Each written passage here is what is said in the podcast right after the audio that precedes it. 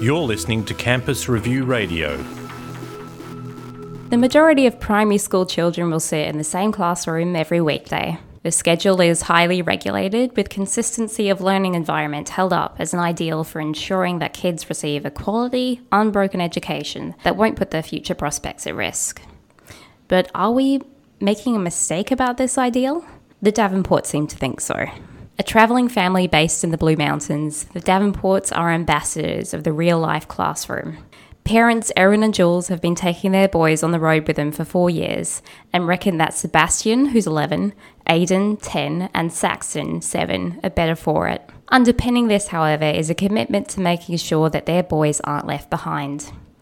Homeschooling while on the road and back home, they've developed a robust teaching strategy that aligns with school curriculum. I talked with the family a week after they'd returned home from a fortnight long caravan trip around Tassie, funded as part of the 2019 Real Life Classroom Initiative. Once again, thank you so much for taking the time to talk with me.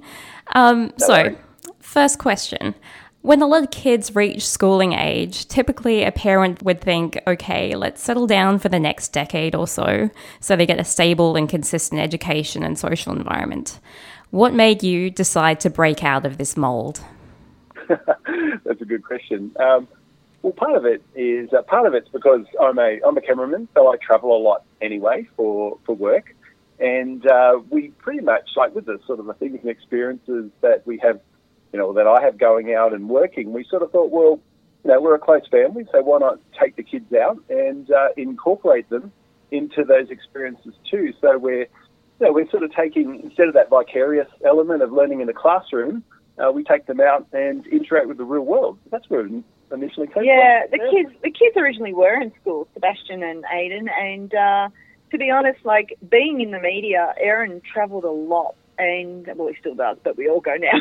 but um, everyone missed Daddy too much. It was like, how can we make this work? You know, because no, people shouldn't give up their their you know life dream you've got to be able to make it work, and and we've made it work beautifully. Yeah, it's kind of pretty much. I think that's how it, it, it just evolved that way, and it, it worked very successfully. We thought, you know, if that didn't work for our children, which we would have been surprised, um, then we would put them, you know, back into mainstream school. But they have just, you know, they've blossomed in ways that we couldn't have imagined, you know, with the ordinary sort of system. Yeah, that's wonderful. Walk me through the process of putting together a homeschooling plan that synchronizes with the curriculum. Like, what needs to be done?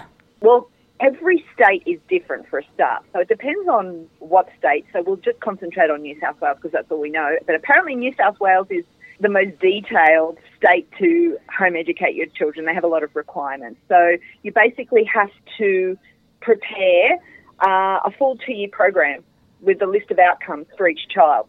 So um, basically, you've got to go through the curriculum, you've got to list the codes, and you've got to make sure that you record lesson plans, lesson yeah. plans and um, we have to record. Obviously, we've got a really our AP loves us from the education department because we've got videos, we've got blogs, we've got photos, you name it. so they just need they need kind of samples of your child's progression and. Uh, so we're kind of, I suppose, old hats at that now, aren't yeah, we? and also, I mean, so Julie is a is actually like a. I'm a teacher. She is a yeah. teacher, so right. She's a K to 12 teacher, so that that has certainly been uh, very helpful with us because we, we feel that the the Australian curriculum uh, is actually a very solid framework. It's so, a good, yeah, it's a good framework. So we we not, you know, there are some people that will try and be quite divergent in that regard. We're not. We we pretty much think it's a great framework, so we follow that. And then, as Julie said, we look at we look at how we can integrate the places we're going into the different subjects. Uh, we can probably give you examples of it. Yeah. First, yeah. do you want examples of how we would do it? Yeah, absolutely. Okay. Um, well, let's say, like in our, say, just in the trip to Tassie, being that this is what this is all about. Um, say, uh, say for science. So we. Oh, can I just interrupt? We yeah. do a lot of interest. We base the kids' learning on a lot of interest-based subjects as well. So the kids actually sit down with us and and give us ideas of what they would like to learn. So this sort of gives a bit of a background to Erin's example, I think. Yeah, what we try to do is we, we try and incorporate um, a certain interest focus with the kids, and then we build that into what the requirements are for the curriculum. So, as an example, like most kids love geology or they love fossils, and you know, particularly our kids love anything. They love rocks and fossils rocks and and fossils. dinosaurs. You know, like most kids of that sort of age bracket. So, Mm-hmm. uh, in when we're doing the Tasmania trip, we made sure that we incorporated a trip to up to Fossil Bluff at Wynyard in that northwest part of, of Tassie.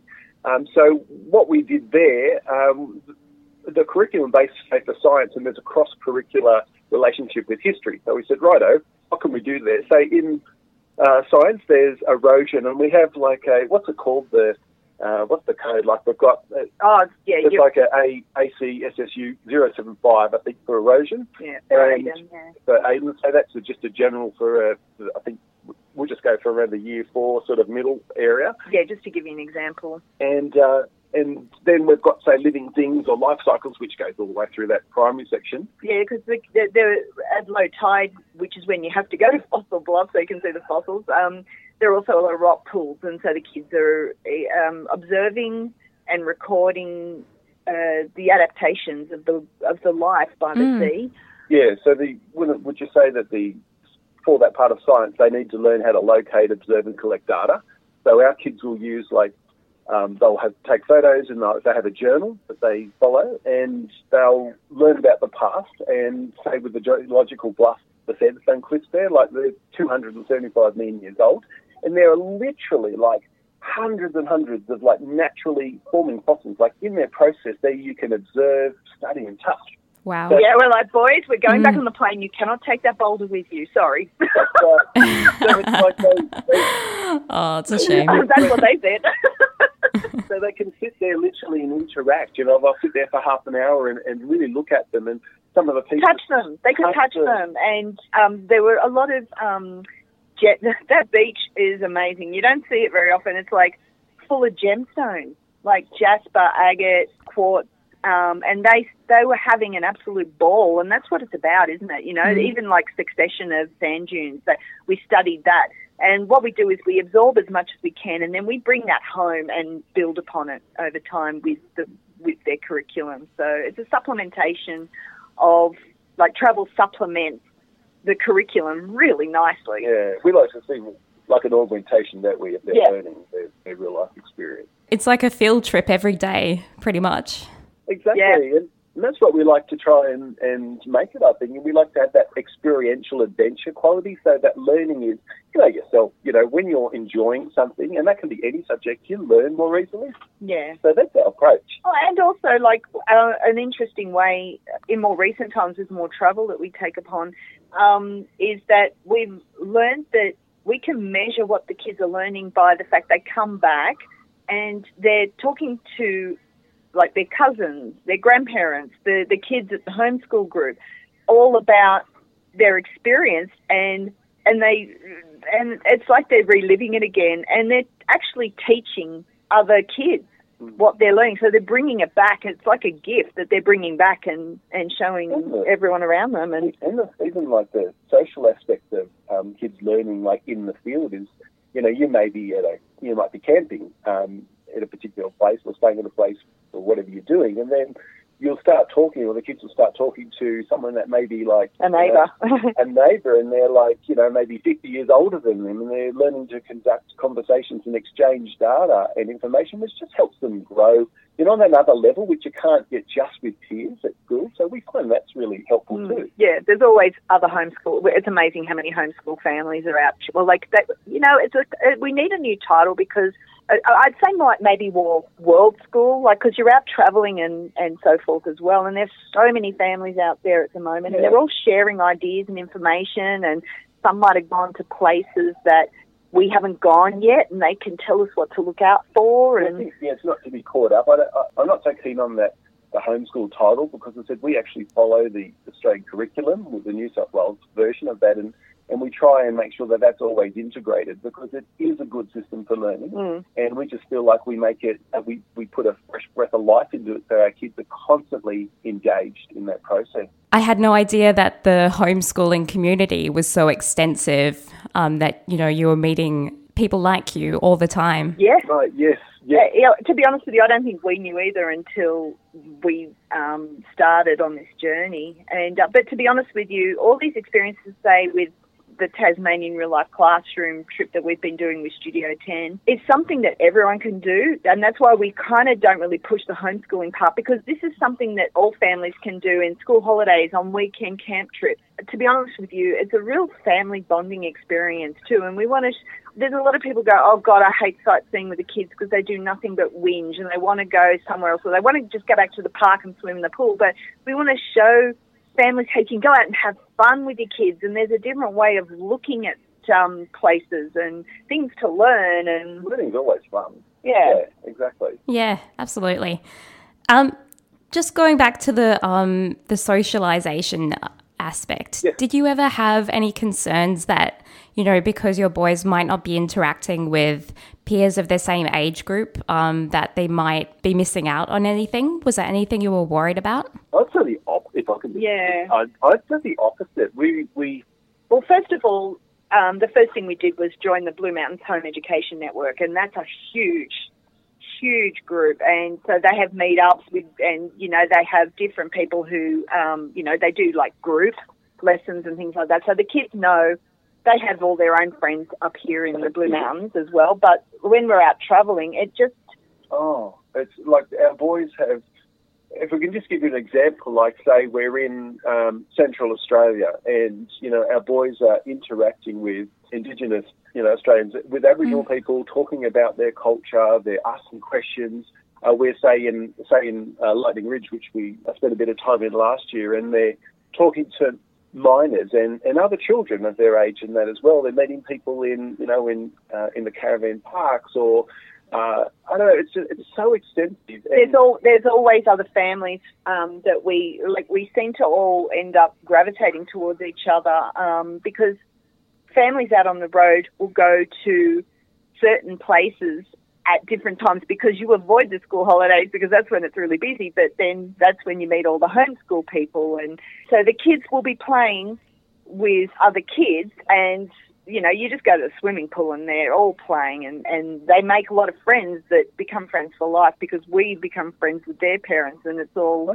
It's, it's, I think they've become can, more social since uh, we've had them sort of out yeah, on the range, to be honest. I think, you know, say I look at my nieces and nephews and they don't know how to conduct a conversation with older people. They're only used to conducting conversations in a playground setting with um, kids yeah. their own age, whereas our kids can go and talk to anybody of any age find a way to relate with them and um, ask questions. And they're quite um, like I don't want to blow my be a mum. Yeah, all right, I'll be a mum. Like that, I'm I'm really proud. Like we've listened in, just going, did that just come out of his mouth? Like, you know, like um, the boys have had a very uh, like one of our highlight experiences for last year was that the boys got to have a couple of days art lessons with John Murray, the famous Australian painter. Right. And he and they were painting. He got them to paint on the wall. He does street art at the moment, and he had an Aboriginal painter there. He, I was painting because I'm also an artist, and um, yeah, they had, he had a few and and some high school kids as well. And my kid uh, Aiden was just standing there talking to Warren, who's you know an accomplished artist and does university lecturing and stuff like that. Ask him about his design principles and why he used certain colours, and can he tell me about the, the the meaning behind the artwork and and I was like, uh, Aiden, um, Warren's trying to work, darling. And, and Warren turns to me and goes, No. He goes, I love it. No, let him talk. I'll give him an interview. So he did. That's pretty cool, I think. I think you have full right to be proud. So, um, Sebastian, Aiden, and Saxon, they're all pretty young at the moment. As they hit secondary school age and the pressures over, you know, grades and exams go up, will you continue homeschooling? Is that something that's definitely in the future?